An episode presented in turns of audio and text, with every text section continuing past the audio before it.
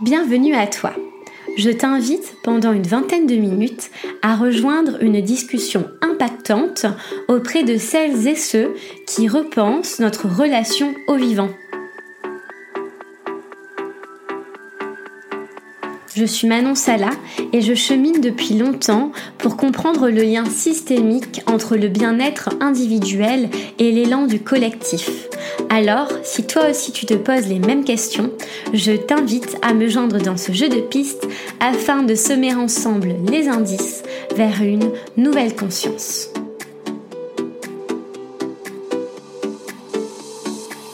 Cette semaine, je souhaitais faire le bilan le bilan de cette première saison podcast avec 50 épisodes, 50 discussions autour de la conscience écologique. Je pense que le podcast a évolué avec moi, à travers moi. Je l'ai créé il y a un an pour répondre à mes questionnements personnels et aller à la rencontre de celles et ceux qui portent des voies d'ouverture de, de conscience. Au départ, il s'agissait plutôt d'une conscience individuelle, écologique dans un sens personnel, dans un sens de bien-être en soi, dans son être au monde. Et puis progressivement, je me suis rendu compte que cet élan du cœur était incontestablement lié à la nécessité d'agir, de s'insérer dans différentes formes de société.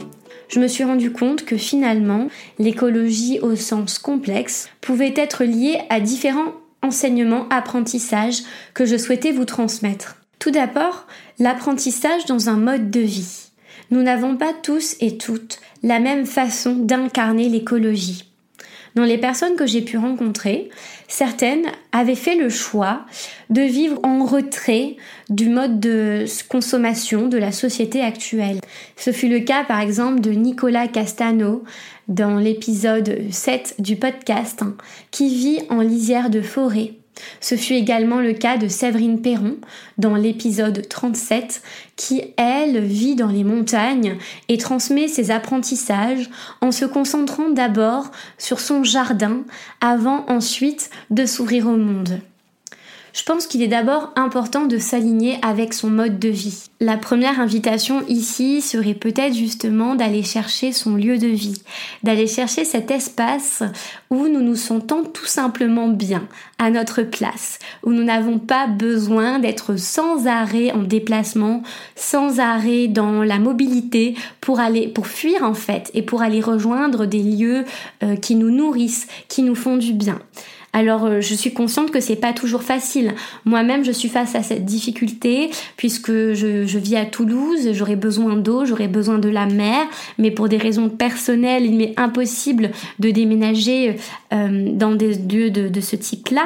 Donc euh, je crois que le plus important c'est de, en tout cas, d'en être conscient pour projeter en fait un futur dans cet espace, dans cet espace du cœur où nous sommes dans le lieu parfait pour incarner notre vie sur Terre lieu de vie s'accompagne également d'un mode de vie qui peut parfois entraîner des changements assez radicaux. C'est également le cas de différentes personnes qui ont préféré mettre une croix sur leur mode de vie ostentatoire, consumériste, matérialiste pour aller vers plus de simplicité. Je pense notamment à Ghislaine Dibock à l'épisode 12 ou par exemple à Stéphane Schillinger, ancien gérant de fortune en Suisse qui est devenu thérapeute dans l'épisode 10. On va dire qu'il y a eu différents volets dans le podcast Nouvelle Conscience. Le premier a été celui justement des changements de vie. Et puis, après avoir, je pense, passé une vingtaine d'épisodes autour de cette modalité d'écologie-là, à savoir l'écologie intérieure, dans l'accompagnement de soi, l'accompagnement individuel, je me suis tournée vers d'autres formes d'engagement écologique plutôt liées à des modalités d'être et des engagements militants associatifs, des engagements d'action je me suis rendu compte que l'écologie au sens large ne pouvait pas se limiter à un petit sujet, à des éco-gestes, à des modalités d'action quotidiennes, mais que nous avions besoin de changements plus structurels que nous pouvons retrouver par exemple dans l'engagement militant ou tout simplement en rejoignant des groupes d'individus. Je me suis alors tournée vers euh, un questionnement plutôt systémique en interrogeant soit des chercheurs comme Jacques Tassin, Dominique Bourg ou par exemple Flore Vasseur qui fait de la recherche son mode de vie au quotidien. J'ai également interrogé des collectifs comme le collectif pour un réveil écologique ou encore le réseau étudiant pour une société écologique et solidaire. Ces collectifs ont en fait aggloméré les forces, les énergies, les talents autour de projets pour faire le poids, pour transmettre un plaidoyer vers de nouvelles formes de faire société. Le monde étudiant m'a particulièrement touchée parce que j'en sors tout juste et également je crois en la force de la jeunesse pour agir. Donc au-delà de, de, finalement cette perspective individuelle liée à un parcours, à des rencontres, je pense que ce podcast m'a enseigné quatre enseignements et ce sont ces quatre enseignements que j'aurais aimé partager. Le premier message que je souhaitais transmettre, c'est celui de la nécessité de revenir à davantage d'humilité. L'humilité permet d'instaurer ce rapport horizontal au monde qui conditionne la circularité de la vie sur Terre. L'humilité permet de s'identifier, de se reconnaître dans toutes les formes de souffrance, mais aussi dans toutes les formes de beauté sur Terre. L'humilité permet de mettre de l'intention dans chacun de nos actes de l'intention, car nous considérons l'impact de chacune de nos actions. Nous, nous resituons finalement dans une large trame de la vie. Nous ne nous positionnons plus de façon supérieure, de façon verticale à l'ensemble du vivant et tout simplement dans l'ensemble en fait des liens humains. La société capitaliste néolibérale a souhaité instaurer une verticalité, une hiérarchie fonctionnelle pour justifier les différentes formes d'exploitation sur Terre que ce soit l'exploitation de la nature, qui est alléguée à une forme de ressources, ou l'exploitation d'autres humains, ou l'exploitation des animaux par exemple. J'ai pu constater en échangeant avec Frédéric Lenoir ou encore avec Emmanuel Delrieux ou je reviens même avec Séverine Perron que tout notre système fonctionnait sur une hiérarchie de l'homme sur l'autre et de l'homme sur le vivant. Je crois que revenir à plus d'humilité, serait passer de l'égocentrisme à l'écocentrisme.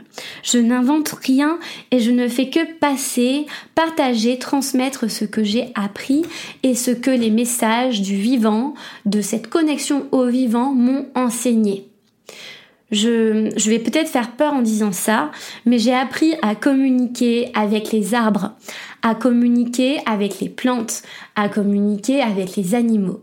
Il y a des formes de communication qui sont intangibles, impalpables, complètement invisibles. Pour cela, nous avons besoin de revenir à plus de sensibilité. Et c'est le deuxième point que je souhaitais aborder dans le reportage, dans la conférence des canaux. La sensibilité se lie à une autre forme de spiritualité du latin spiritus, qui, signifie finalement une autre forme de reliance au monde il ne s'agit pas de croire en des dogmes, de croire, de nous enfermer dans des croyances. Il s'agit en fait de s'ouvrir à l'invisible. L'invisible fait partie de nous. Il y a, voilà, comme je en parlais tout à l'heure, des formes de communication que nous commençons à peine à explorer, avec tous les travaux sur euh, l'énergie quantique et également d'autres travaux sur les communications sensibles entre les plantes, entre les végétaux. Je fais ici référence à l'épisode 29 avec Jacques Tassin et également entre les animaux entre eux. Ce n'est pas pour rien, par exemple, que je reviens également à ma vidéo sur euh, le théorème du centième singe que je vais vous partager. Donc ce n'est pas pour rien que les animaux ont su communiquer entre eux ou que les plantes peuvent se transmettre le message d'une invasion par des girafes en Afrique. C'est ce qu'on appelle finalement l'effet papillon. La spiritualité revient à être ancrée, ancrée dans la terre parce que c'est ce qui nous permet de concrétiser nos projets dans la matérialité, mais également ancrée dans d'autres formes de reliance terrestre. Pour cela, cela demande de ralentir ralentir et faire le vide. Tout simplement en nous demandant chaque jour ce qui est vraiment important pour nous. Important dans un sens viscéral. Comment j'ai envie d'œuvrer au quotidien? Quel message j'ai envie de transmettre? Qu'est-ce que j'ai envie de faire? Quel talent j'ai envie de faire tous les jours? Quel talent j'ai envie d'offrir au monde? On est tous faits pour des dons. Des dons systémiques, c'est-à-dire une action qui va en déclencher une autre, qui va nous instaurer dans un rapport de circularité, un rapport d'ouverture, un rapport de sensibilité. Pour connaître nos dons, nous avons besoin de faire silence et de nous poser les véritables questions. Qu'est-ce qui m'anime au quotidien? Qu'est-ce que j'aime faire? Qu'est-ce qui me donne de la joie, de l'énergie? Et au contraire, être au, en fait, au diapason des signaux de notre corps et sentir que lorsque nous avons des douleurs, lorsque nous avons des baisses de régime, ce n'est pas forcément dû à un contexte extérieur, mais au contraire à notre capacité intérieure à être relié, connecté à ce qui nous fait du bien. C'est pour ça qu'avec le podcast, je me suis d'abord tournée vers des parcours individuels, vers des parcours de thérapeutes, en allant interviewer Agal Gibert, qui par exemple fait de l'aromathérapie, qui s'occupe des fleurs de bac, après avoir eu un parcours de psychologue, un parcours de sophrologue, un parcours euh, de thérapeute. Je voulais montrer que le chemin de soi à soi pouvait être long, mais que finalement, lorsque nous nous posions les bonnes questions, nous allions assez spontanément vers une quête de vérité, une quête de durabilité, de sobriété. Parce que nous nous insérons assez naturellement dans l'élan de la vie, dans la circularité, dans la beauté. Ce que je souhaiterais également transmettre, c'est la nécessité de nous relier pour ça à la nature. En fait, en nous, coupant de, la nature, nous nous sommes coupés de notre propre nature, de notre propre façon d'être. Nous avons eu peur de nos dons. Nous sommes tous des transmetteurs entre le divin, certains l'appellent la source, ou juste en fait la, vie, et la matérialité. Tous les êtres humains, tous les êtres vivants ont cette capacité sensorielle. Faire des bains de nature, nous reconnecter à la nature, nous permet de nous relier à ça. J'ai moi-même cultivé ce lien très sensible, ce lien tangible à la nature, répondant à un besoin vital après une profonde déconnexion liée à la crise sanitaire et à également des, euh, deuils que j'ai dû faire dans ma vie personnelle. J'ai dû faire le deuil de la réussite par l'argent, par l'ego, par un titre. Je crois que ça a été assez brut pour moi puisque je me suis en fait déconnectée de l'ensemble des dictates que j'ai entendus toute ma vie, que mes parents m'avaient transmis, ma propre famille. Aujourd'hui, j'en suis totalement déconnectée, mais bien sûr, je, je, sens que en fonction de ce que je vis, des personnes avec qui je suis, cela revient. C'est peur. Et je me rends compte que lorsque la peur part, elle laisse de la place à plus d'ampleur, à plus de vide, à plus d'amour. Je vous invite à cultiver ce vide, cet amour, en vous rendant en nature, en faisant le vide à l'intérieur de vous, en cultivant vos dons, vos talents créateurs, créatifs, en étant acteur de votre propre vie. Voilà les messages que je souhaitais transmettre. Transmettre des messages de pardon, des messages de calme, de sincérité. Ce n'est pas grave si vous avez vécu pendant 20 ans, 30 ans, 10 ans dans une forme de combat, dans une forme de concurrence, de compétitivité néfaste. L'ego n'est pas à mettre de côté parce que c'est ce qui nous fait avancer, sinon nous pourrions nous complaire dans une sorte de fatalité et de satisfaction euh, véridique, totale.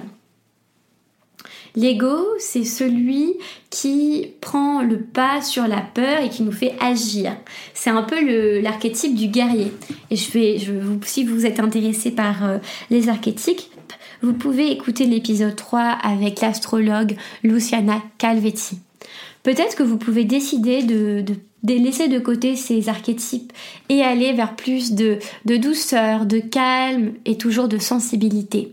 N'ayez pas peur du spirituel, c'est juste un rapport au monde qui a été galvaudé par les religions, par certaines sectes, par certains, ce qu'on peut appeler des gourous qui se sont accaparés ces messages sublimes, alors qu'en fait il y a du spirituel dans l'art, il y a du spirituel dans la création, il y a du spirituel lorsque ce que nous faisons correspond à notre mission de vie sur Terre.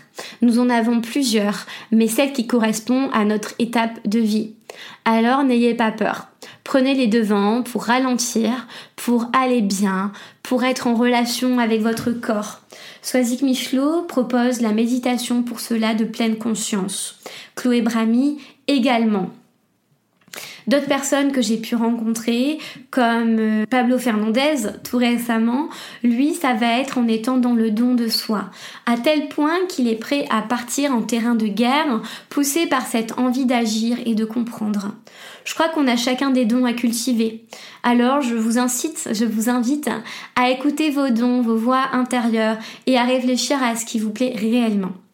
La rentrée prochaine s'annonce pleine de basculements sur le micro du podcast. J'ai déjà une dizaine de personnes qui, ont, qui sont invitées et qui ont accepté de rejoindre le micro de Nouvelle Conscience. Les, épisodes seront relayés une fois tous les 15 jours afin de laisser plus de place pour euh, madural en espagnol, pour vraiment euh, digérer, distiller les différents enseignements je me suis rendu compte que publier un épisode par semaine en fait m'intriquait dans cet objectif de production, de capitalisation. Je ne veux pas en fait être au monde guidé par les mêmes objectifs, les mêmes mécanismes que ceux véhiculés par le système. Il y aura un épisode tous les 15 jours avec joie. J'espère également pouvoir me rendre directement sur place, rencontrer les personnes de visu. J'aimerais que le podcast soit un voyage à la fois intérieur mais également par le mouvement. Et pourquoi pas aller enregistrer d'autres euh, éléments plutôt liés à des expériences sensorielles plutôt qu'une simple discussion. Poser un cadre, donner l'envie de voir et d'écouter par le podcast. Donc il va y avoir pas mal de changements sur ce point-là. Et je me réjouis vivement de me tourner vers ce nouveau format, même si bien sûr je ne vous cache pas qu'il y a derrière des peurs, peur de perdre mon audience, peur d'être moins écouté, peur de moins avoir de légitimité par rapport aux autres podcasts qui sortent un épisode par semaine, mais je vais écouter cette voix. Il y a également deux énormes projets qui me tiennent particulièrement à cœur et qui sont sur le point d'être lancés. Le projet de deux livres. Un premier qui m'a été proposé par une maison d'édition. Je ne vous dévoile pas encore les, euh, maisons d'édition qui m'accompagnent dans ces aventures. Je laisse le temps pour ça euh, aux autres personnes qui travaillent avec moi. Je respecte leur temporalité, même si je meurs d'envie de vous partager euh, voilà un peu plus sur ces projets de livres. Donc ça c'est sur le volet littéraire, le volet euh, plutôt du temps long. Sur le temps court, vous pourrez me retrouver au sommet du monde nouveau à Montpellier le premier week-end euh, d'octobre, en fait, dernier, dernier jour de septembre, dernière semaine de septembre, premier week-end d'octobre. Vous pourrez également me retrouver dans un MOOC en, en coopération avec l'université Paul Valéry portant sur l'éco-narrative à partir du mois de septembre. Je vous invite également à écouter le podcast de Richard Federman qui en fait a été le lancement du podcast, ma prise de conscience de ma dépendance au système et ma volonté de toujours être dedans, mais de le comprendre différemment. Je communiquerai également sur cet épisode de podcast. Je vous remercie du fond du cœur pour celles et ceux qui ont fait des dons sur Tipeee. N'hésitez pas à entretenir, à continuer cela. Cela me permet en fait de rembourser le matériel acheté pour le podcast, le matériel de diffusion, le micro et également de financer les trajets en train qui vont me permettre d'aller rencontrer celles et ceux qui communiquent pour le podcast. Je vous souhaite un, très beau mois d'août. Je vous laisse euh, accompagner par la rediffusion de 4 épisodes du podcast, chaque semaine cette fois-ci. N'hésitez pas à m'écrire, je serai beaucoup moins présente sur les réseaux, mais toujours disponible pour échanger.